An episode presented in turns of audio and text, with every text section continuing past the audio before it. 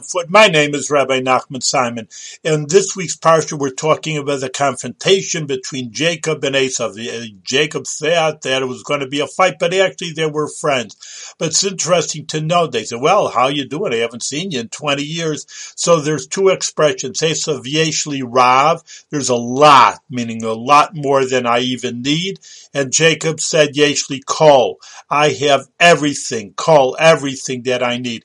And that's really the epitome what a Jewish person knows that everything comes from Hashem.